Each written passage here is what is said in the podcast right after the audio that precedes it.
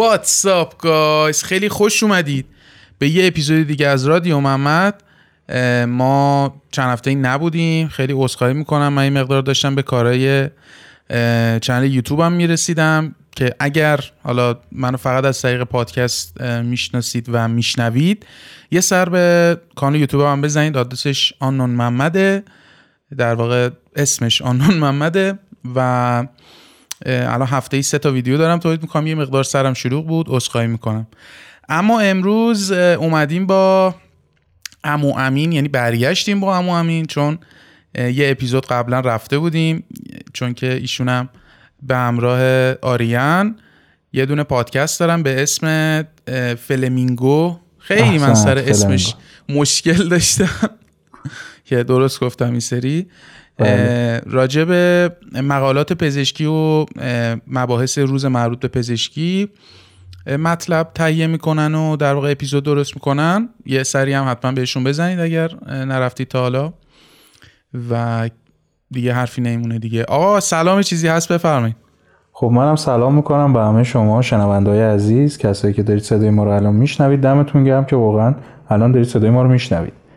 و امیدوارم که اوقات خوبی رو با هم داشته باشیم ایشالله که اینجوری باشه. آقا ما با یه بحث خیلی جذاب و داغ. طی حالا می‌تونم بگم هفته های اخیر که گریبانگیر رپ فارسی شده اومدیم که البته ما یه مقدار از قبلترش چندین سال قبلترش میایم یه سری چیزا رو میگیم و در نهایت می‌رسیم به این موضوع که چه بر سر رپ فارسی خواهد آمد. اگر در جریان باشید که اگر فن رپ باشید دیگه اینو می‌دونید دیگه که آقای سهراب ام جی یه عکسی با میلاد حاتمی چیز کرد در واقع گرفت و پخش شد. حالا نمی‌دونم دقیقا عکس از چه طریقی پخش شد همون اول. بعد خیلی سر و صدا بپا کرد. خیلی سر و صدا بپا کرد خودش گذاشت اینستاگرامش محمد. جان؟ خودش گذاشت اینستاگرامش خیلی خودش گذاشته بود؟ آره بابا. چی بگم دیگه. من آخه هواشی رو از جای دیگه ای پیگیری می‌کردم. دقیقا نمی‌دونستم که اول کی گذاشته. بعد اولین نفری که به این موضوع اعتراض کرد و اعتراضش رو خیلی علنی نشون داد و خب سر و صدام به پا کرد آقای محمد رضا شایه بود که به نظرم حالا اعتراض درستی بود.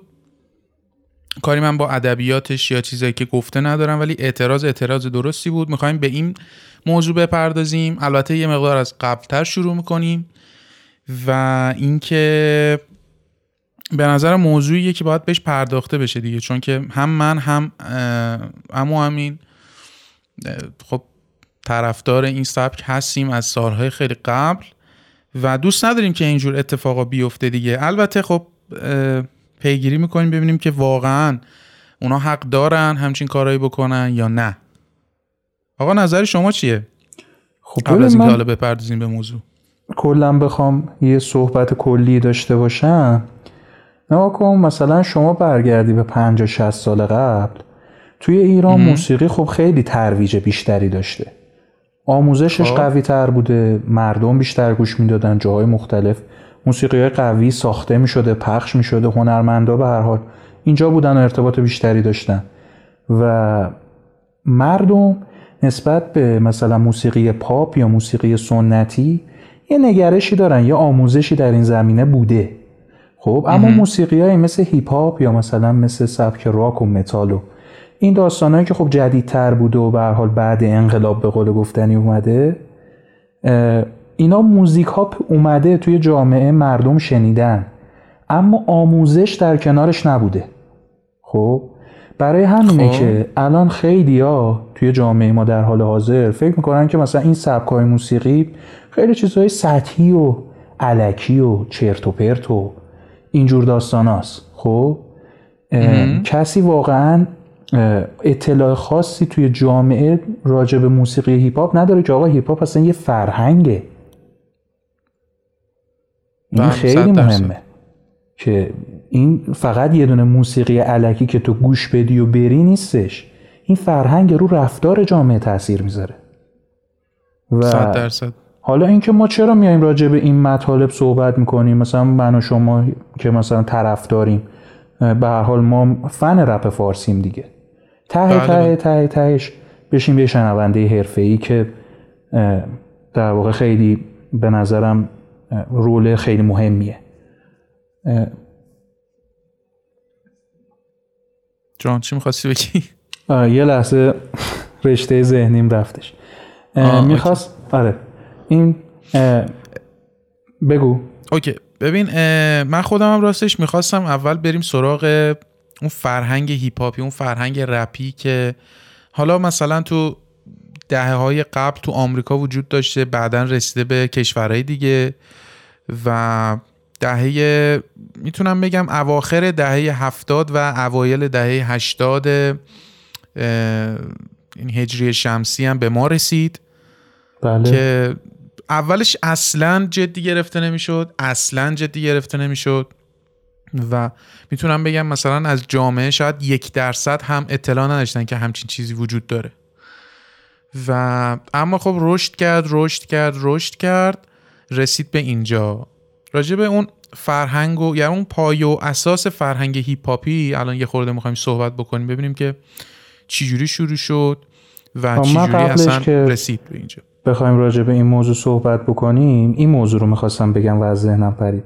که چرا من و شمایی که فن رپ فارسیم باید بیایم مثلا توی یه پادکست صحبت بکنیم؟ مگه ما صاحب نظریم؟ مگه ما صاحب عقیده ایم توی این زمینه؟ خب؟ ولی اه. نظر من نظر شخصی من اینه که خب منم خواستم نظر شخصی رو بدم. بگو. حالا اول من بگم که به نظر من آگاهی دادن توی این زمینه خودش خیلی موضوع مهمیه. خب این از دست هر کسی هم برمیاد دیگه. من و شما می‌تونیم انجام بدیم. می‌تونیم بیایم صحبت بکنیم. حالا هم راجع به هواشی حرف بزنیم هم راجع به بیسیک حرف بزنیم از اساس فرهنگ حرف بزنیم. به هر حال این خودش کمک می‌کنه دیگه. و همین کافیه. نظر من آره، راستش حالا من که کارشناس این مثلا زمینه نیستم خب؟ شما هم نیستیم. ما. خودمون یه شنونده ایم و از نظر یه شنونده این چیزها رو میایم بیان می‌کنیم. اما موضوع اصلی اینه که من به شخصه دوست ندارم سبکی که طرفدارشم انقدر وارد حاشیه بشه خب؟ انقدر حاشیه اطرافش باشه انقدر هیت بشه از طریق کسایی که خب فن این سبک نیستن و یه جورایی می‌دونی مثلا مرتد بشه نسبت به بقیه جامعه. که مثلا سبکای دیگر رو دنبال می‌کنن و اینا یه, جور آموزش خیلی خودمونی بخوام. بگم خیلی خودمونی بخوام بگم دلم واقعا برای این سبک میسوزه که. حالا آره از طرف حالا ایران از طرف دولت ایران هیچ حمایتی که نمیشه هیچ بدتر مثلا همین چند وقت پیش خبرش اومد که سهراب امجی هم دستگیر کردن حالا نمی‌دونم چقدر درسته و اینا ولی طی سالهای اخیر خیلی از اه، رپرهای ما یا رپ کنهای ما نمی‌دونم دقیقا کدومش درست تره دستگیر شدن و بازداشت شدن زندانی کشیدن خیلی از رپرامون چندین بار این اتفاق براشون افتاد یه سری از رپرامون مجبور شدن که فرار بکنن از همین. کشور و برن خارج از. کشور برای اقامت چی جوری بگم دیگه؟ برای اقامت واقعا دست و پا بزنن خیلی سختی بکشن که بتونن راحت به هنرشون بپردازن. ببین بزرگترین ضربه اینجا می‌دونی چیه؟ همین چیه؟ که شما هنرمند و یه کسی مثل سروش هیچکس و حالا می‌دونم خیلی داریم به مقدمه می‌پردازیم ولی اینو باید بگم. یه آره، کسی آره، مثل خواستم سروش هیچکس خب؟ خب. فردی بودش که توی آهنگاش از وطن پرستی می‌خوند. از عشق بله. به میهنش می‌خوند از شهدا می‌خوند. بله خب و مثلا می‌گفت من وایسادم پس چرا نشستی؟ من وایسادم تو هم باید پاشی ببخشید. من وایسادم یه درخواست دارم. همه پای پیشرفت ایران باز باشن. بله. این خیلی مهم بودش که کلا عقیدش توی این زمینه بود. این آدم رو از مملکت خودش انداختن بیرون خب؟ و این با مجبور شدش که بره یه جای دیگه از صفر شروع بکنه. و توی حالا به هر حال دیگه شما بخوای بری یه جایی زندگی بکنی خیلی مشغله باید داشته باشی خیلی کار باید انجام بدی پول باید در بیاری و این وقت تو رو می‌گیره و دیگه نمی‌تونی به موسیقی بپردازی. نمی‌تونی اون رسالتی که خودت فکر می‌کردی توی موسیقی می‌تونی به جا بذاری و واقعا بیای به جا بذاری. الان خود همین آقای سروش هیچکس چند سال بود می‌خواست آلبوم بده؟ و اگه یه آلبوم دیگه بخواد بده چند سال دیگه طول می‌کشه. شما ببین همه اینا تاثیر اینه که این هنرمند از مملکت خودش رفته بیرون و مجبور شده که متحمل کلی سختی و رنج بیشتر بشه. بله. این خب حرفای دل منم بود یه جورایی و حالا جلوتر بهش می‌پردازیم. بحث تو بخش درآمدزایی هم میریم و این بحث مقدار بازترش می‌کنیم. آه اینم بگم که ممکنه این بحثمون تو یه اپیزود جا نشه نمی‌خوام زیاد اپیزود طولانی بشه. ممکنه مثلا قسمت های بعدی این موضوع هم در واقع ازش اپیزود ساخته بشه. و اگر اگر به این موضوع علاقه مندین که حالا به صورت تخصصی بتونیم ما راجبش اپیزود بسازیم حتما توی کامنت ها بگید تو اینستاگرام رادیو محمد رادیو نقطه محمد بیاین مثلا تو دایرکت یا تو کامنت ها بهم بگین.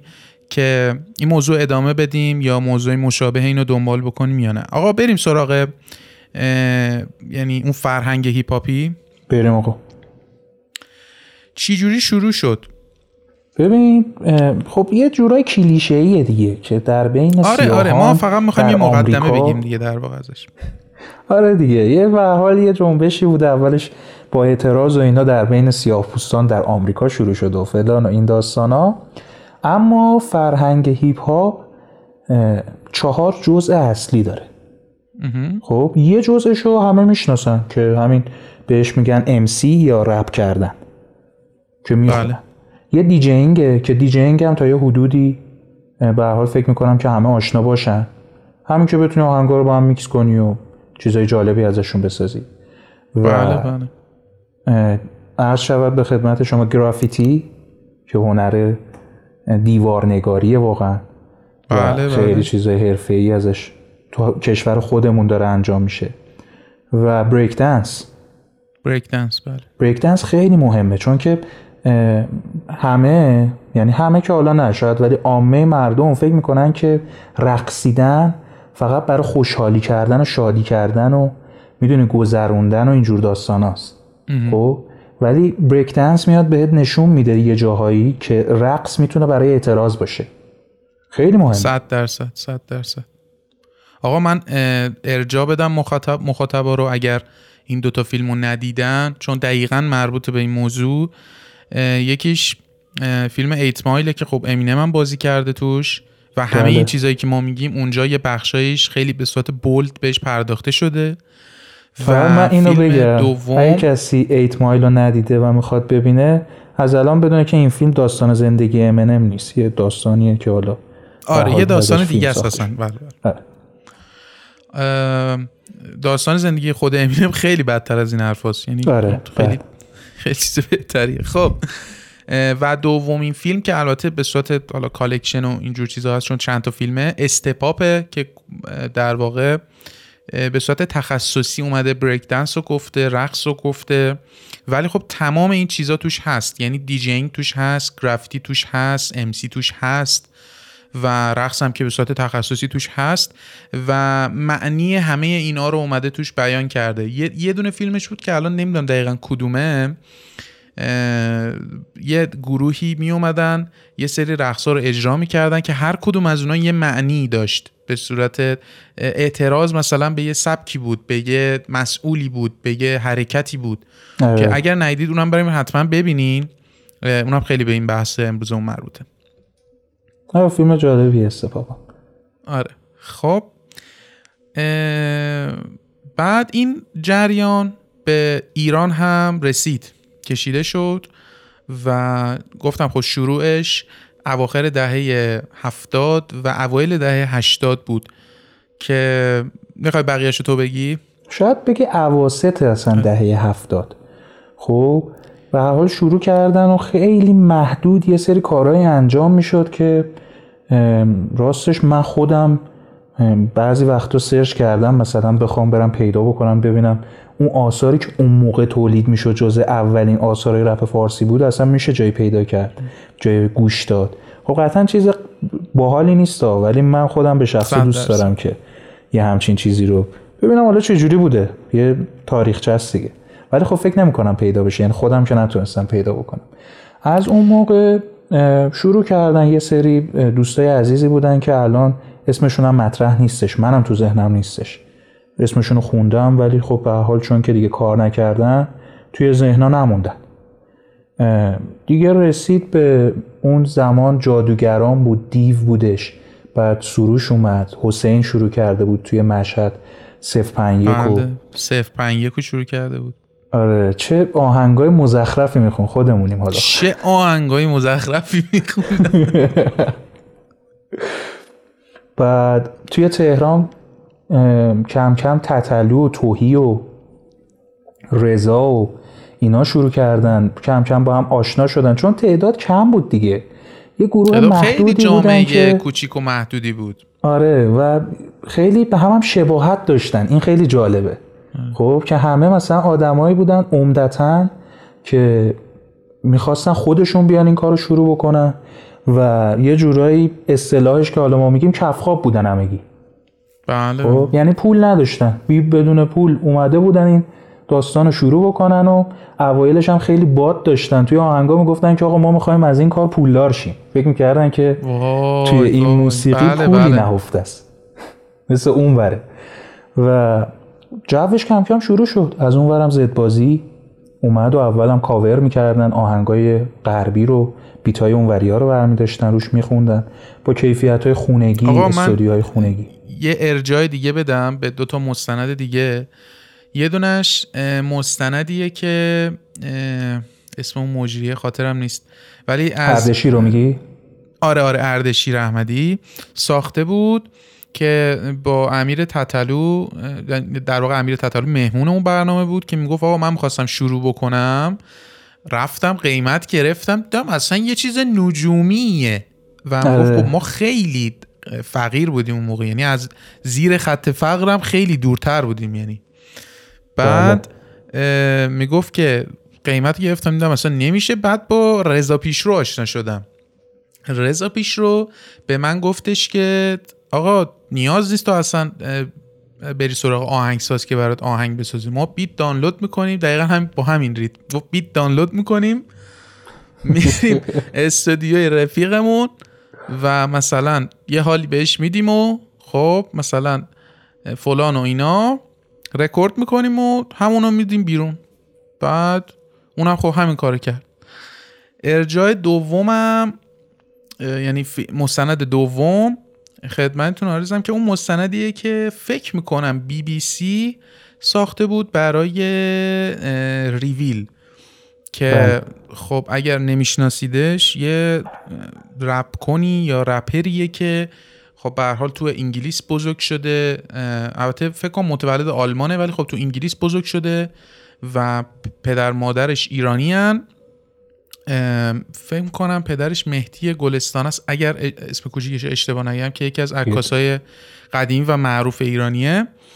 شیط اینو نمی‌دونستم تو... خدا. نمی‌دونستی؟ نه اینو نمی‌دونستم آره. پدرش یه عکاس خیلی معروف بوده آره تو ایران زمان قبل از انقلاب. بعد این آقا اصلا تو مسابقات رپ در واقع انگلیس شرکت می‌کرده اونجا مثلا یه سری مقامه اوورده و بعد با یه سری رپرای انگلیسی کار کرده و اینا به صورت خیلی اتفاقی با رپ ایران آشنا میشه و اون موقع خیلی فارسی بلد نبوده آشنا میشه و با یه سری از کارا در واقع یه سری از کارا رو میره گوش می‌کنه. و بعدش مثلا حالا با هیچکس آشنا میشه میاد ایران و نهایت یه دونه آهنگ میدن میشه همکاری هیچکس و ریویل آهنگ میدن که اسمش تریپ ما بوده فکر کنم. تریپ ما یک سال 83 اگر اشتباه نکنم اون آهنگو می‌خونن. آره که بله. موزیک ویدیو هم شد و موزیک ویدیوش خیلی ابتدایی و خیلی اصلا خیلی یه چیز کیفیت پایینی بود ولی خب فکر کنم اولین آهنگی بود که توش ساز ایرانی استفاده کرده بودن. بیت خیلی همین خیلی ساده داشت. کیفیت پایین بود خب ولی کار اورجینال بود. کار اورجینال بود خیلی این خیلی به دل میشست. آره. اون موزیک ویدیوش و موزیک ویدیوش هم سیاسفید بود و خود ریویل هم بود و توش, و توش بود و خیلی خیلی. الان من خودم دارم اینا رو مرور می‌کنم. خیلی خاطر انگیزه برام. خب آقا بعدش به کجا رسید؟ بعد دیگه اومد جلوتر. بچه ها بیشتر با هم دیگه آشنا شدن. همکاری های سری شکل گرفت. واقعا چه همکاریایی توی یه دوره ای از رپ فارسی داشتیم. همکاری ارفان و بهرام. اصلا ارفان و بهرام الان بهش فکر می‌کنیم یه چیز خیلی عجیبیه. ولی به نظر من اون ترک رو دوست دارم. اینو به فهم و من دوست دارم. هنوزم دوست خیلی دارم. منم خیلی دوست دارم. یکی دیگه از همکاری ها همکاری, رضا بود و بهرام. یاس و هیچکس. یاس و هیچکس آره. آخه می‌دونی؟ آهان هیچکس و حسین. هیچکس و حسین. حسین. بله. آره. اون موقع یه سری مثلا شایعات هم مطرح بود. حالا اینو میگیم بعدش میریم سراغ موضوع بعدی. شایعات مطرح بود که مثلا بهرام با گروه سامت اون موقع مشکل داره نمی‌دونم یا مثلا بهرام فقط با یه سری از آندرگرندا چیز می‌کنه اسمش چیه؟ همکاری می‌کنه که بعدش مثلا با عرفان اومد یا آهنگ مشترک داد و به این شکل من واقعا یه دوره اینجوری بوده ولی الان مثلا تو نمی‌بینی همچین داستانایی رو. و خوب نیستش دیگه. این توی هیپ هاپ آمریکا هم شما ببینی خیلی آرتیست با هم همکاری می‌کنن. اینجا تو خیلی کم می‌بینی دوتا آرتیست بزرگ با هم همکاری کنن. خب کسایی که مثلا حالا به هم نزدیکن که آره مثلا توی یه گروهن یا زیاد با هم کار کردن خب بازم با هم کار میدن. ولی تو ببینی مثلا یه همکاری بزرگ بین دو تا رپر داره شکل می‌گیره مثلا دوباره چه می‌دونم مثلا بهرام بیاد فیت بده با رضا پیشرو. دوباره. خب؟ حتی این داستان ها رو هم نه می‌تونی فکرشو بکنی نه خبری از ازش میشتوی این کمک می‌کنه این همکاری ها به خود خواننده ها.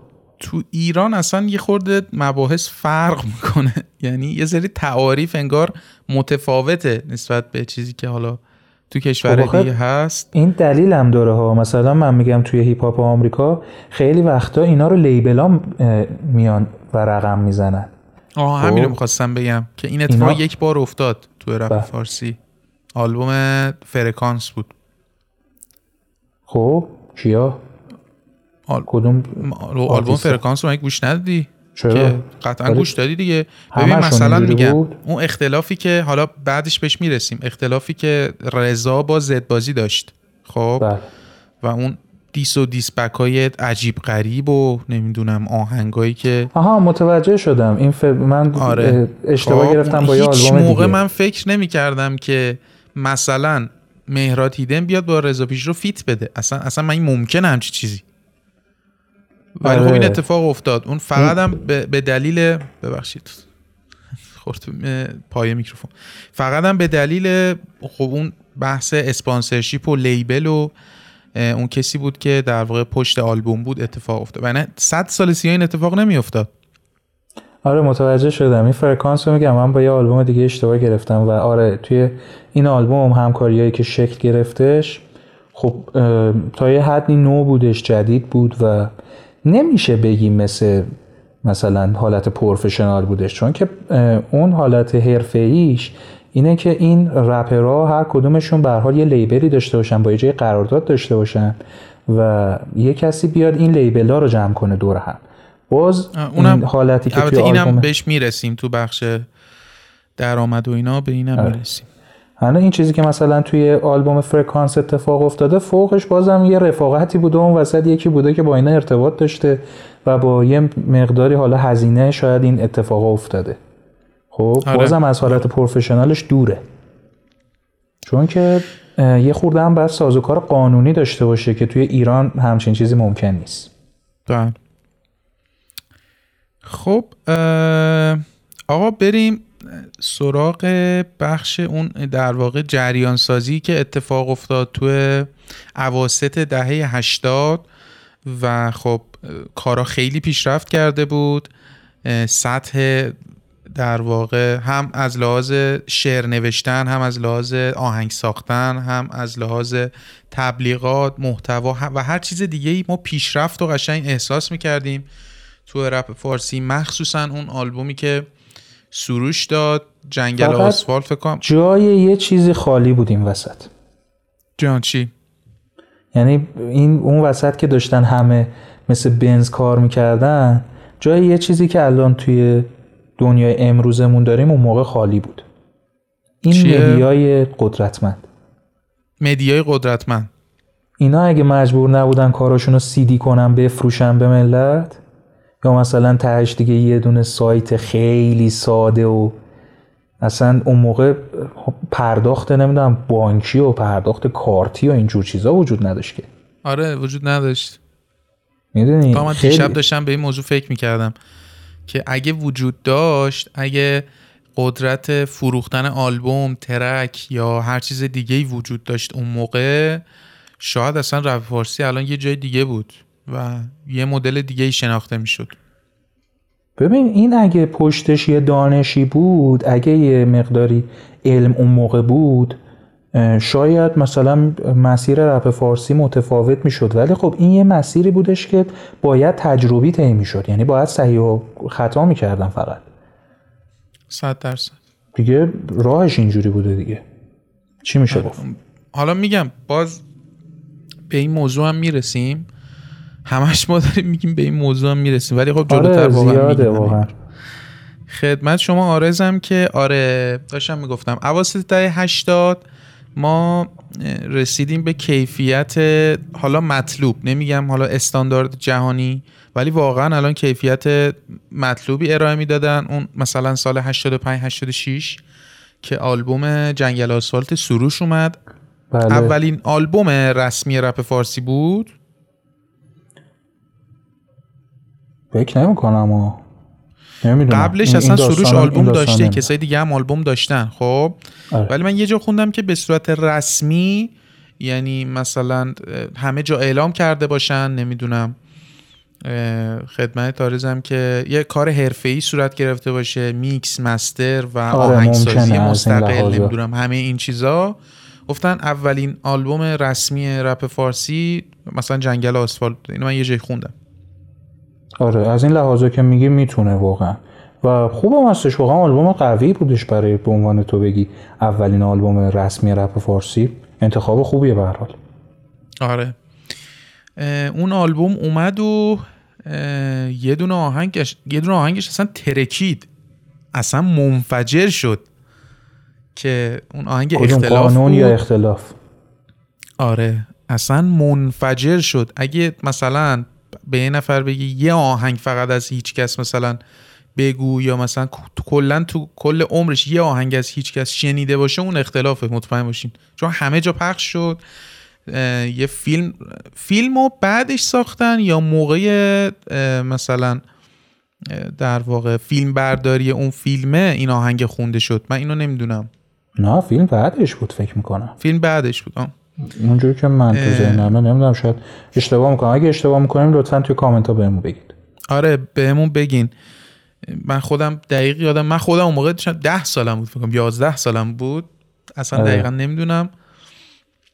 ولی اون آهنگ ترکید و یه فیلم ساختن که اسم فیلمش گربه های ایرانی کسی از گربه های ایرانی خبر ندارد. آه کسی از گربه های ایرانی خبر ندارد. آره. بله. و توش حامد بهداد بود و یه گفتگوی خیلی جالب داشتن با سروش و بعدش هم که آهنگ شروع میشه و موضوع فیلم راجع به چیز بود دیگه. تلاش کرده بودم به موسیقی زیرزمینی بپردازن نه فقط آره آره. رپ. حالا چیزهایی که داره به صورت به قول گفتن غیر قانونی توی ایران کار میشه. دقیقا. و اون تیکه از آهنگی که اون تو خونده بود که اختلاف بود بعدا به صورت موزیک ویدیو پخش شد و خب خیلی همهگیر شد. خیلی شنیدن و و به نظر من جز ماندگارترین ترک های رپ فارسیه. حالا خیلی خیلی ها چون شنیده بودن این حرفو می‌زنن نه که بهترین باشه. آقا محمد. ولی اگه نظرمو بخوای تو جنگل آسفالت قانون رو میدم به اختلاف به ترجیح. اختلاف ترجیح. بله بله. آقا بذار خب ما اول اینو بگیم که حالا نگن که حالا خیلی از سروش حرف می‌زنید و اینا. بچه جدا از این که ما خودمون به هر حال فن کارهای سروشیم حالا نمیگیم سروش بهترین رپ کنه رپ فارسی هست و اینا. ما اصلا کاری راجع به اینا نداریم حرفی هم نمی‌زنیم. ولی خب فن سروشیم و جدا از اینها سروش جز کسایی بود که خیلی پیشرفت یعنی باعث پیشرفت رپ فارسی شد. خیلی ها رو به این سمت سوق می‌داد تشویق می‌کرد و خیلی کارا انجام می‌داد که رپ فارسی پیشرفت بکنه. نمونهش ساختن یه سری اصطلاحات بود. درست کردن اصطلاحات مثل رپ کن که اولین بار اون استفاده کرد به جای رپر. و مثلا همین که تو بیای بگی آقا ما توی این سبک رپ نمی‌خوایم از غربی تقلید کنیم. رپ فارسی برای خودمونه. کی گفته ما باید بیم شبیه اونه باشیم؟ دقیقا. خب، این کاری بودش که سروش انجام دادش و حرفت هم درسته. حالا دوستانم از ما خورده نگیرن. من خودم به شخص قلبا سروش هیچ کس رو دوست دارم. ولی خب سعی می‌کنم تو جایی که نظر میدم این خیلی قاطی قضیه نشه. تعصب خاصی سعی می‌کنم نداشته باشم. نظرم حالا اگه جای اشتباهی هم صورت گرفته بگم آقا فلانی اشتباه کرده. خب ولی واقعیت دیگه. نه منم به هر حال سعی می‌کنم تعصبی نظر ندم ما این حرفایی که داریم می‌زنیم به خاطر اینکه اون اون اوایل کار مثلا تا سال 86 85 86 واقعا بولترین رپ کنی که حالا اون موقع بوده واقعا سروش بوده یعنی اون موقع رپ کنه بولدی مثل سروش نبوده آره خب؟ بله. و خیلی ها میگم اینو خب خودشون بهش واقفن گفتن خیلی جاها و در واقع اون لقب پدرخوانده رپ فارس یا پدر رپ فارس رو برای سروش قبول دارن و خب قبول, قبول نداشته باشن خب اگه کسی مثلا این لقب هم قبول نداشته باشه خب لقب که حالا مثلا یه حرفه یه اسمه. ولی فکر نمی کنم کسی قبول نکنه که سروش هیچکس به گردن این سبک موسیقی توی ایران حق داره. آره آره. این, این, یه, این یه واقعیت. آره این یه واقعی واقعا یه فکته به نظر منه. خیلی خوب. بریم آقا. آندرگراند و مینستریم آره. کم کم توی موسیقی رپ ما پیشرفت کرد دیگه. بچه ها اومدن بالاتر و کارا قوی تر شد و تفاوت ها بیشتر شد. و شاید اون اوایل رپ فارسی که همه با هم feat می‌دادن یه دلیلش این بودش که چون اول کار بود انقدر تفاوت ها زیاد نشده بود.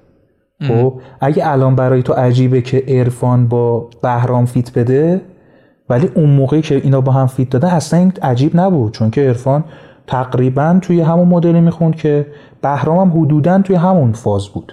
خب؟ بله بله بله.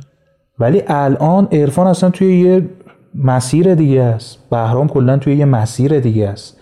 کم کم این از یه جای شروع شد دیگه. اینا شروع کردن از هم فاصله گرفتن. هر کی رفتش و استایل خودش رو به دست آورد شخصیت خودش رو ساختش و این کم کم باعث شدش که این عقیده به وجود بیاد که واقعا اینجا یه تفاوتی وجود داره. این آندرگرند و مینستریم کاری بودش که پوریا پوتک کرد. بله, بله. عقیده خیلی ها و واقعا هم به نظر من تقصیر همون بودش و شاید شاید درست نباشه. توی موسیقی فارسی رپ فارسی اصلا ما بیایم یه همچین چیزی رو تعریف بکنیم. همینو مخواستم میگم خواستم میگم همچین چیزی میگنجه اصلا تو رپ فارسی یا نه؟ نه به نظر من نمیگنجه. می‌دونی چرا؟ چون که مینستریم اون جریانی توی موسیقی آمریکا تعریف میشه. مثل مثلا دریک مثل جیزی مثل امنم خب؟ اینا موسیقی مینستریم محسوب میشن توی رپ. خب؟ که همه مثلا گوش میدن تو می‌بینی اینا خیلی طرفدار دارن. یه سری گروه هایی که مثلا اینا بهش میگه underground و شنونده هاشون خب به نسبت این معروف ها خیلی کمترن. مثال بهت بخوام بگم مثلا یه شخصی مثل Vinnie Paz این underground محسوب میشه. شاید خیلی نشناسنش. و حالا اون گروهی که دارن اسم گروهشون الان توی ذهنم نیستش. اینا خب نمی‌تونن اصلا بیان مثل مینستریم ها کار بکنن. عقایدشون فرق می‌کنه اعتراضشون بیشتره و مستقیم نشونه میرن به سمت ریشه های مشکلات اجتماعی. خب مینستریم دقیقا یه فرقی که بین مینستریم و آندرگراند میشه اشاره کرد اینه که موسیقی مینستریم میاد میگه خب این مشکل هست. یاسه. موسیقی مینستریم مثل یاس میبونه خب میاد میگه که آقا این مثلا ما این همه مشکل داریم فلان توی جامعهمون اینجوریه توی خانوادهمون اینجوریه توی مثلا سیاستمون اونجوریه. موسیقی آندرگراند میاد میگه که آقا ریشه این مشکلات کجاست؟ چرا اون کسی که باید این قضیه رو حل بکنه حل نمی‌کنه؟ کی مسئول این قضیه است؟ خب. صد درصد. و اینو یه مثال بزنم تو بله. مثلا underground و اینا. تو رپ فارسی مثلا یه کسی مثل بامداد که همین اواخر هم یه آلبوم EP خیلی خوب داده بود خیلی منم خوشم اومد بود. خیلی مشتی. خیلی مشتی. آره میگم. خیلی چیز باحالی بود. یه لحظه صدات قطع شد.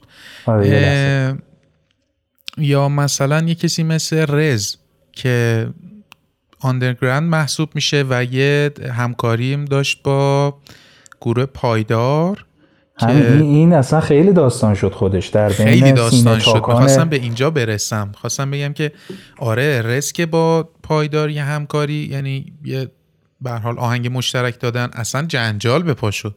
گفتن آقا پایدار که مثلا mainstream شما underground ی چرا شما باید مثلا با هم دیگه feat بدین؟ نمی‌دونم.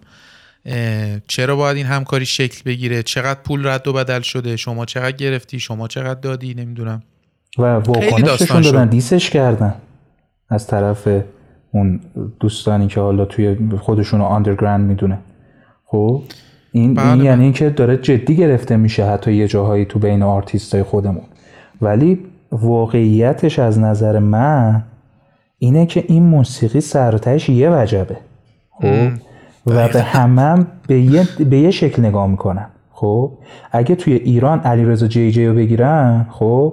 اونجوری باش برخورد می‌کنن که مثلا سروش هیچکس رو بگیرن همونجوری که مثلا رز رو بخوام بگیرن و باش برخورد کنن. یا مثلا بامداد یا می‌دونی به اینا به یه چشم نگاه می‌کنن. خب؟ و البته چیزم استثناء هم داره ها. یعنی مثلا به عنوان مثال اگه شاین نجفی رو بگیرن قطعا یه جور دیگه باش برخورد می‌کنن که مثلا اون داستانش جداست چون یه حکم جداگونه داره. آره خب؟ آره. اون واقعا داستانش جداست. ولی استثناء هست ولی کلا هم به نظر منم همینه. یعنی سراتش یه, یه وجب بیشتر نیست و اگر دستگیر بشن بازداشت بشن واقعا به یه چشم میبیننش. هیچ فرقی به حالشون نمی‌کنه. حالا این حرفی که ما می‌زنیم این به این معنی نیستش که تفاوت این وسط وجود نداره ها. خب اتفاقا تفاوت وجود داره و بله، تفاوت هم زیاده. ولی این تفاوت ها هنوز اولا اونقدری نشده که تو اینا رو دو تا دسته جداگونه بخوای حساب بکنی. بعدش اصلا درست نیستش توی این برهه تاریخی که تو بیای. دو تا دسته ایجاد بکنی و بین اینا بخوای مثلا بگی که حالا یکی بهتره یکی بدتره نمی‌دونم یکی مفخوره یکی کار کنه آقا این چه کاری؟ الان رپ فارسی نیاز داره به کار نیاز داره به تولید نیاز داره به حالا اتحاد نه ولی افراد واقعا کار خودشون انجام بدن و پیش ببرن این سبک موسیقی رو. صد درصد صد درصد. خب آقا حرف دیگه ای داری راجع به این بحث یا بریم سراغ بحث بعدی؟ الان چیزی به ذهنم نمیاد. می‌خوای بریم سراغ بحث بعدی. آره بریم میگم سراغ بحث بعدی. چون که آخه به نظر منم خیلی جایی نداره همچین تعاریفی توی رپ فارسی. به نظر من بحث بعدی که در واقع به خاطرش ما این اپیزود رفتیم خیلی حیاتی تر و اساسی تره که در بخش درآمدزاییه در واقع. اون کمپانی هایی که به اسم کمپانی اومدن و یه سری فعالیت ها کردن یا مثلا اسپانسر هایی که همین الان هم دارن فعالیت می‌کنن و مثلا از چند سال پیش شروع کردن. یا یه سری فعالیت هایی مثل مثلا فروش ترک که حالا یه چند سال یه باب شده فروش آلبوم. خدمتتون آرزم که کنسرت که خیلی کم برگزار میشه اصلا خیلی محدود. یعنی یه کنسرتی اگه یه رپر ایرانی رپ کنه ایرانی برگزار بکنه همه دنیا می‌فهمن. خاطر اینکه اینقدر محدوده. ولی خب کنسرت های پاپی که به حال تو مملکت ما برگزار میشه مثل ریگ ریخته.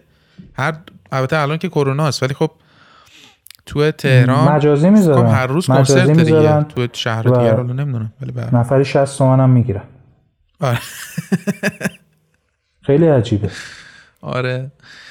خب آقا اصلا یه لحظه رپ فارسی رو بذاریم کنار. درآمد یه رپر خارجی از کجاها تأمین میشه؟ من اینو اول می‌خوام بگیم که بعد برسیم به رپ فارسی. ببین یه رپر خارجی خب واقعا می‌تونه از طریق هنرش و از کاری که داره تولید می‌کنه پول در بیاره. می‌تونه track تولید بکنه track ها رو پخش بکنه جاهای مختلف. الان تو می‌دونی که پلتفرم های مثل Spotify مثل SoundCloud به آرتیست پول میده بابت stream شدن بله موزیکش. بله. خب یه بخشی از درآمد از اینجاست یه بخشی از درآمد از کنسرت هاست یه بخشی از درآمد از فروش آلبوم هاست یه بخشی از درآمد از label اس از کارهای sponsorship ه. خب از تبلیغی که اون هنرمند میره برای برندهای دیگه انجام میده. و خیلی کارهای دیگه. به هر حال اون هنرمند می‌تونه پول در بیاره. یکی مثل جیزی میره مثلا می‌زنه تو کار سهام و سهامداری و این داستانا و می‌دونی که الان یکی از پولدارترین پولدارترین رپرهای دنیاست. این خب رپر اینو... بگو. بگو بگو تو بگو. این رپر خارجی خب رپری که تو آمریکا داره کار می‌کنه. من منظورم اینه.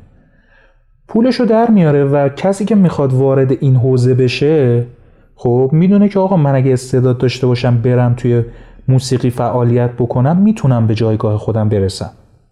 بله بله. پول خیلی مهمه این وسط. یعنی اصلا شما توی رپ فارسی هر داستانی که دارید می‌بینید واقعا هر داستان که دارید مشاهده می‌کنید یه بخشش به قضایی مالی و پول و این داستان ها برمیگرده. صد درصد. آرتیست توی این مملکت نمی‌تونه از هنر خودش پول در بیاره. نه می‌تونه آهنگاشو بفروشه. خب فروش که حالا به حال می‌ذاره پیش فروش و یه سری میان می‌خرن اون دلیه. اون اصلا بحث این فروشی که من دارم میگم با این پیش فروشایی که الان وجود داره زمین تا آسمون فرق می‌کنه. این اصلا چیزی ازش در نمیاد. بله. خب اصلا اولا که اصلا پول ساختش هم در نمیاد خیلی وقتا. یعنی یه track رو حالا مثلا امیر تتلو رو نگاه نکنید که یه track رو پیش فروش می‌کنه با مثلا n هزار تا تبلیغای جور و جور که چقدر فکر کنم بالاترین خریدش سی میلیون بود. چقدر بود؟ خبر داری؟ نه والا من اصلا می‌دونی خیلی این آدم خوشم نمیاد. و امروز اتفاقا گفتی فقط توی Spotify داشتم موزیک گوش می‌دادم توی یه دونه از این پلیلیست یکی از خواننده ها بودم. یه دونه ترک از این بین اونا بود توی رادیو. و دیدم که اسم ترک خیلی جالب بود. الله. بله بله همین چند قشنگ یه دونه از این الله گنده گذاشته بود وسط لوگوشو. کلی حالا حرفای که براش مخاطب می‌تونه جور بکنه توی این آهنگم زده بود. روی مجموعه ای از تبلیغات و تابو شکنی و می‌دونی اینجور چیزا سوار امیر تتلو. یه سری مردم نظرم همینه ولی خب به حال به عنوان یه هنرمندی که حالا تو رپ فعالیت کرده و هنوزم داره فعالیت می‌کنه البته یه بخشی آرنبی و یه بخشی رپ. من به حال بهش احترام می‌ذارم. حالا درستی شاید از خودش خوشم نیاد از شخصیتش خوشم نیاد ولی برای هنرش حالا احترام قائلم. شاید خودم دنبالش نکنم ولی به هر حال. ببین اوکی دیگه. و حالا ما می‌دونیم ما کسایی نیستیم که بتونیم قضاوت بکنیم. خب یه کسی یا آرتیستی داره یه سری محتوا تولید می‌کنه برای مخاطباش. خب ما مخاطبش نیستیم ازش خوشمون هم نمیاد در همین حد. ولی حالا بله. اونم داره کارشو می‌کنه دیگه. ما بیشتر از این نمی‌تونیم راجعش حرف بزنیم. آره آره. اینو می‌خواستم بگم که حالا بحث دور نشیم. یه track ی رو برای پیش فروش گذاشته بود همین چند روز پیش یا فکر کنم حتی دقیق time ش یادم نیست ولی چند روز قبل بود که خب. اول یه آماری اومد که مثلا تو روز اولش یه نفر 27 میلیون پول داده بود یه نفر فقط. حالا مجموعش رو نگفته بودن. بعد روز بعدش گفتن که یکی سی و خورده میلیون پول داده بود و حالا خورده ریزاشو دیگه اصلا هیچ جا نگفتن که گفتن آره مثلا این ترک رکورد زده و نمی‌دونم اینجور چیزا. ولی خب اینا رو هم هیچ که بهش توجه نمی‌کنه که از هزار جور چیزهای مختلف استفاده می‌کنه برای به دیده شدن یا فروختن آثارش. این یا چیزی که مثلا گفتی ببخشید من وسط حرف بفرمایید. این چیزی که گفتی نمود واقعی جامعه ایرانه. من اصلا به دولت ایران توی این مورد خاص کار ندارم. خب جامعه ایران به شما نشون میده که اگه می‌خوای اینجوری پول در بیاری باید اونجوری رفتار کنی. تا حدی واقعا قبول دارم حرف تو.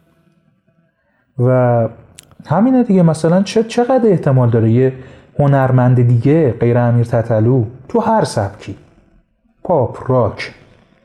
نمی‌دونم هیپ هاپ. هر چیزی. چه کاری باید انجام بده؟ چقدر باید تلاش بکنه که یکی مثلا بیاد تو پیش فروش آهنگش سی میلیون تومان بهش پول بده؟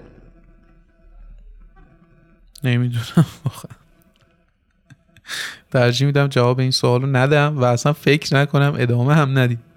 بله منم هم در حد سوال بمونه که هر کسی به نظر من نظرش محترمه و می‌تونه نظر درسته خب آره آقا می‌رسیم به این موضوع که الان رپرای رپ کنهای ایرانی چجوری دارن پول در میارن؟ حاجی یه زمانی من یادمه از یاس اردشیر احمدی از یاس پرسید که آقا شما چجوری الان داری پول در میاری؟ و یه بغزی کرد یاس برگشت گفتش که حاجی من درآمد مستقیم ندارم از چیزی که دارم تولید می‌کنم من تکسمو میفروشم. واقعا اونجا قلب من به درد اومد. یه لحظه و گفتم که بابا لعنت به این زندگی که یه هنرمندی که انقدر معروفه انقدر معروفه. الان فکر کنم مردمی ترین رپر ایرانی رپ کنه ایرانی یاس باشه دیگه. بله. و کسی که انقدر مشهور معروفه و به خوبی شناخته میشه به رفتار خوب شناخته میشه به اخلاق خوب شناخته میشه. اینطوری داره پول در میاره. حالا اینو که میگی آقایون ممکنه باشون بر بخوره. بله. متعصبین رپ فارسی. خیلی مثلا گارد می‌گیرن نمی‌دونم این یاس چیه؟ بابا خب داره کار می‌کنه دیگه. این همه سال وایساده هم قدیمیه هم کار کرده. به هر حال اینجوری فکر می‌کرده که اگه از درد اجتماعش بیاد بخونه و مسائل رو بیان بکنه خب خیلی بهتره. حداقل یه چهار نفر بیشتر آگاهی پیدا می‌کنن نسبت به این داستان ها خب؟ ببین هیتر همیشه هست. خودتو اذیت نکن. آره هیتر همیشه وجود داره. می‌خواستم ادامه بدم ولی گفتم بدش آره. آره و یه زمانی تو رپ فارسی درآمد اینطوری بود. یعنی امیر تتلو شعر میفروخت تکس میفروخت و مثلا یاس تکس میفروخت و نمی‌تونستن اصلا درآمدزایی کنن. یه خورده جلوتر یه کوچولو جلوتر حالا فولوش فولوش فروش آلبوم و track و اینا یه کوچولو جا افتاده بود. مخصوصا سر آلبومی که سروش داد EP که سروش داد و بعدش هم مثلا مهاجرت کرد و رفت. انجام وظیفه. بله. اگه یادت باشه آلبوم به صورت سی دی میفروختن و یه سایت براش زده بودن. یه سری تیشرت ها طراحی شده بود. اونا رو هم بله، میفروختن. بله. یادت اینا رو؟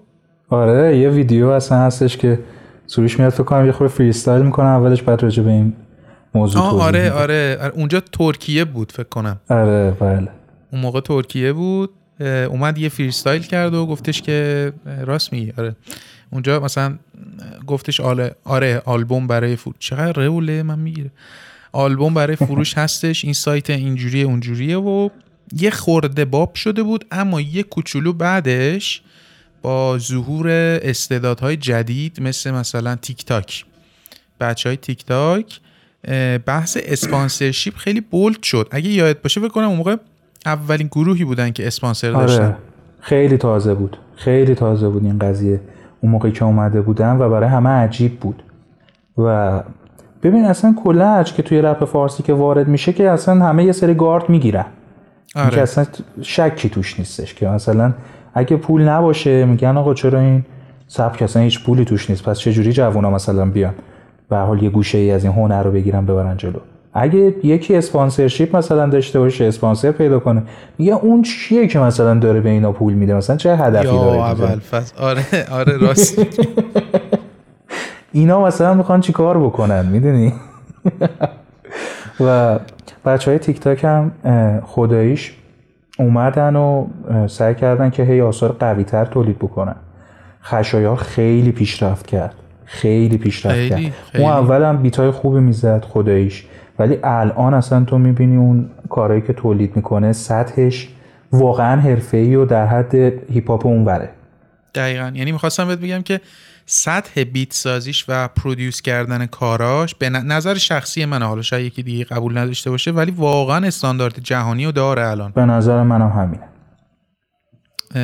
در حال حاضر در حال حاضر حالا کارهایی که ما داریم می‌بینیم به نظر من بهترین پرودیوسره با احترام به همه کسایی که پرودیوس می‌کنن ولی به نظر من یه سبکی رو راه انداخت اون کچی بیتس رو که اوورد. آره. آره به نظر من خیلی خیلی پیشرفت های زیادی حاصل شد تو زمینه پرودیوس کردن. یه سری حرکت های نوعی اوورد تو بخش استریم کردن. اون battle rap هایی که اوورد. همین rap battle rap battle خیلی بخش مهمیه توی هیپ هاپ. و تو می‌بینی آره. اونور مثلا rap battle خیلی rap game دارن حتی. خب کاری که مثلا تو فقط می‌بینی رضا و علی اوج اومدن فقط توی یه دونه آهنگ انجام دادن. به این شکل که مثلا دوتا خواننده بیان روی یه beat توی یه track بخونن و اونجا با هم یه beef ی داشته باشن اونجا با هم یه چند تا تیکه بندازن. آره آره. و خیلی به نظر من خشایار حالا شاید بعضیا من خودم راستشو بگم اما اول قضاوتش کردم که چرا داره این کار رو می‌کنه اما بعدم فهمیدم که چقدر کاری که می‌کنه ارزشمنده چقدر حرکت بله. نوعیه و برای بهبود وضعیت هنرمنداست چون که واقعا پول در آوردن برای کسی که حالا محتوای رپ تولید می‌کنه و حالا یا خواننده است یا پرودوسر یا مثلا میکس و مستر می‌کنه یا حالا مثلا استودیوش اینطوریه که با رپرا کار می‌کنه و اینا واقعا کار سختیه. واقعا چون که بله. پول واقعا کمه. اینو بارها ما گفتیم چه از شروع این سبک چه همین الانش هم افراد کمی هن که حالا یه مقدار دستشون به دهنشون می‌رسه. حالا می‌رسیم به این بخشی که چرا کمکار شدن. جان؟ البته میگم اینجا یه مقداری هم بحث بیت میاد وسط دیگه. همون می‌خواستم اینو بگم. چرا کمکار شدن؟ چرا سایت های بیت اضافه شد؟ و کلی چرای دیگه و کلی اتفاقی که داره برای رپ فارسی میفته و قرار بعدن بیفته. حالا ما, ما که خبر نداریم ما که با از جزئیاتش با خبر نیستیم. ولی به هر حال این اتفاق افتاد. اول گروه تیک تاک بود که با اسپانسر وارد شد و بله. فهمیدن که آقا میشه همچین کاری هم کرد. اصلا امکان این کار وجود داره.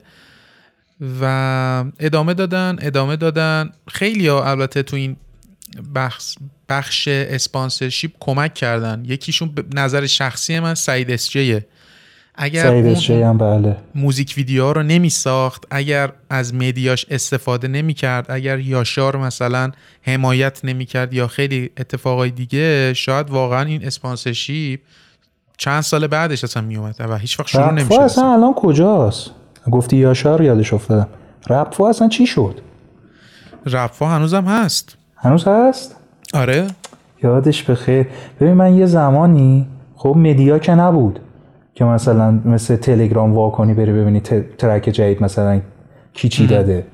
من کارم این بود مثلا هر شب یا بعضی وقتا که بیکار بودم روزی دو بار می‌رفتم سایت های رپی رو چک می‌کردم که مثلا کسی آهنگ داده از این آدم های معروف کسی مثلا آلبوم نداده باشه. و چندین و چند بار می‌خوام بهت بگم که این وسط مثلا یکی آلبوم داده بود مثلا و من نمی‌دونستم دیگه بعدش متوجه شده بودم. مثلا چک آره، می‌کردم آره، یا می‌دیدم که مثلا بهرام چیزو داده آلبوم سکوتو داده. سکوت؟ خب. آخ یادش یا بخیر آره منم دیر متوجه. شدم مرد تنها رو داده بود. من دقیقا این آلبوم ها رو همینجوری با چک کردن متوجه شدم. مدیایی نبود که مثلا بخواد بهت نوتیف بده بخواد مثلا یا تو بری سری چک بکنی یا اصلا به این شکل باشه.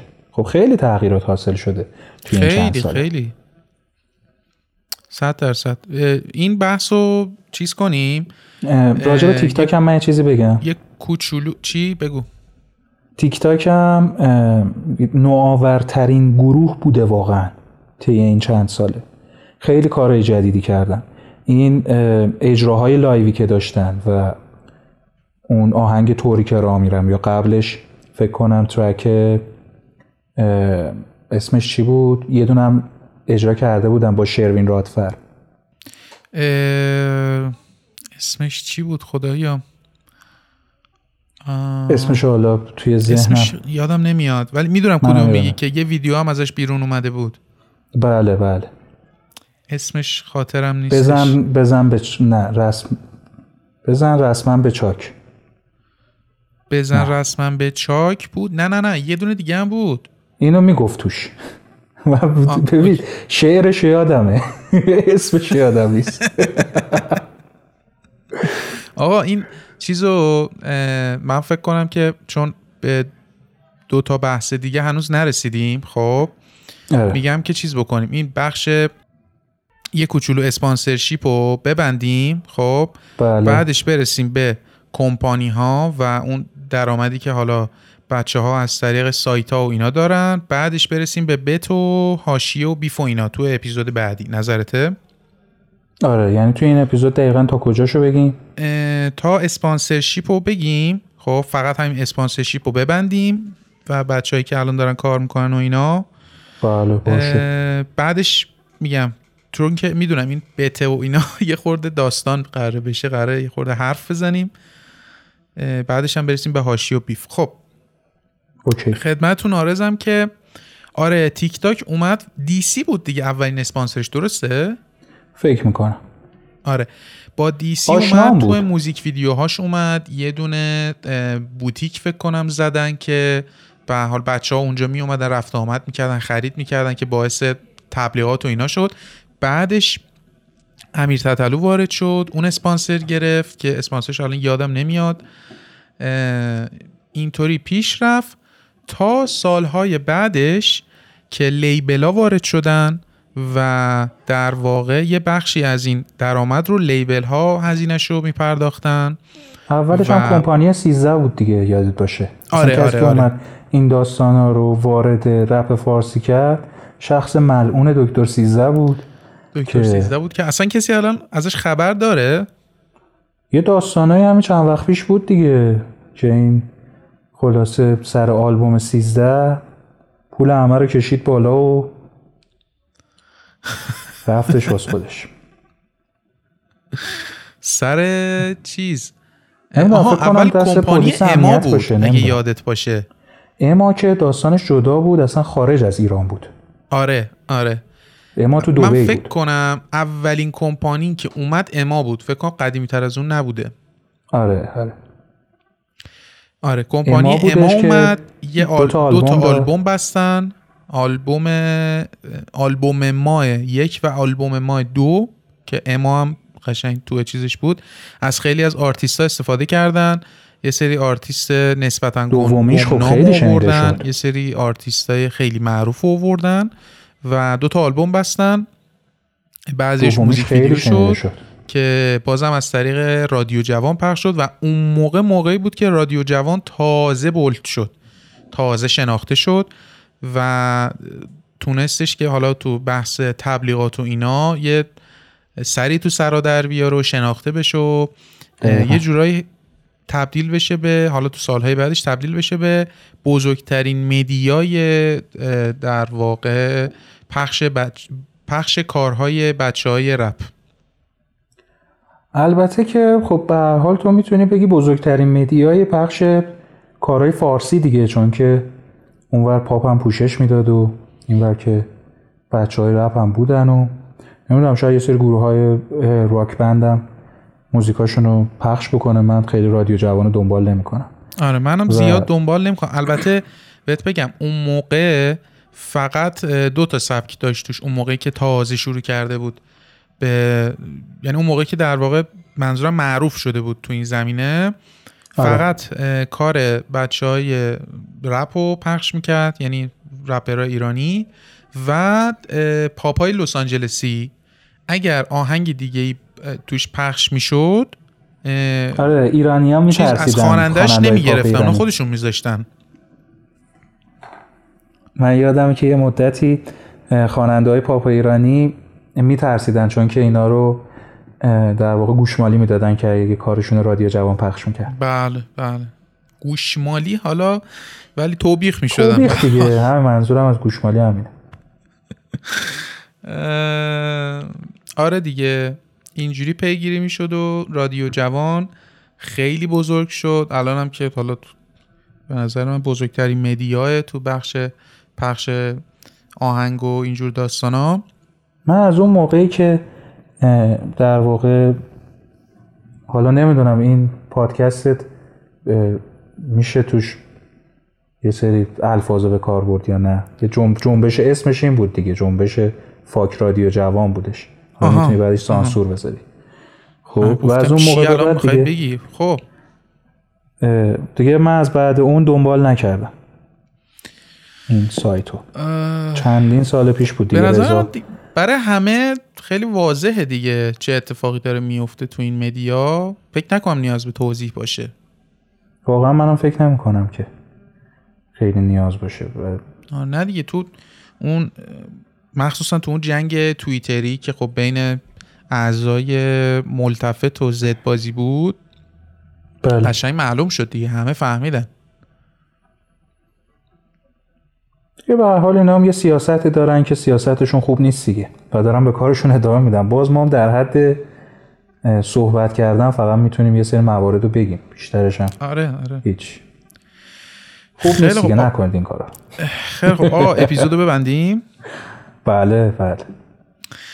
آقا خیلی ممنون که تا اینجای بحث همراه ما بودید. به حرفامون گوش دادید. ببخشید اگر اطلاعات اگر اطلاعات غلطی رو دادیم که حتما حتما برامون اصلاحیش رو بنویسید تو کامنت ها و ممنون میشم اگر داخل Castbox یا حالا Spotify یا جاهای دیگه ما رو follow بکنید دنبال بکنید و اگر دوست داشتید برای دوستاتون رفیقاتون اینا, بفرستید یه سری به آدرس اینستاگرام ما بزنید رادیو نقطه محمد page اینستاگراممون. که اونجا با هم بیشتر صحبت بکنیم بیشتر ارتباط داشته باشیم. اگر channel یوتیوب منم تا حالا چک نکردید دنبال نکردید و فقط از طریق پادکست منو می‌شناسید یه سری به اونجا هم بزنید. من هر هر هفته تقریبا سه تا ویدیو می‌ذارم و ویدیو فان و باحال و اینجور چیزها. آقا حرفی نمیمونه؟ خب دمت گرم من اپیزود لذت بخشی بود. با هم صحبت کردیم. امیدوارم کسایی که به حرفای ما گوش میدن اونا هم حال کرده باشن. دیگه حالا سعی کردیم دوستانه صورت خیلی فرندلی به قول گفتنی بیایم با هم صحبت بکنیم. نه کس خاصی هستیم نه هدف خیلی خاصی داریم. همین در حد اینکه دور هم باشیم و یه مقداری یه سری چیزها رو بفهمیم فکر می‌کنم کفایت می‌کنه. محمد هم دنبال کنید. کاراش خیلی حرفه‌ایه. تو یوتیوبش برید و دیگه درود بر شما. قربان تو. مرسی. آقا تا اپیزود بعد فعلا.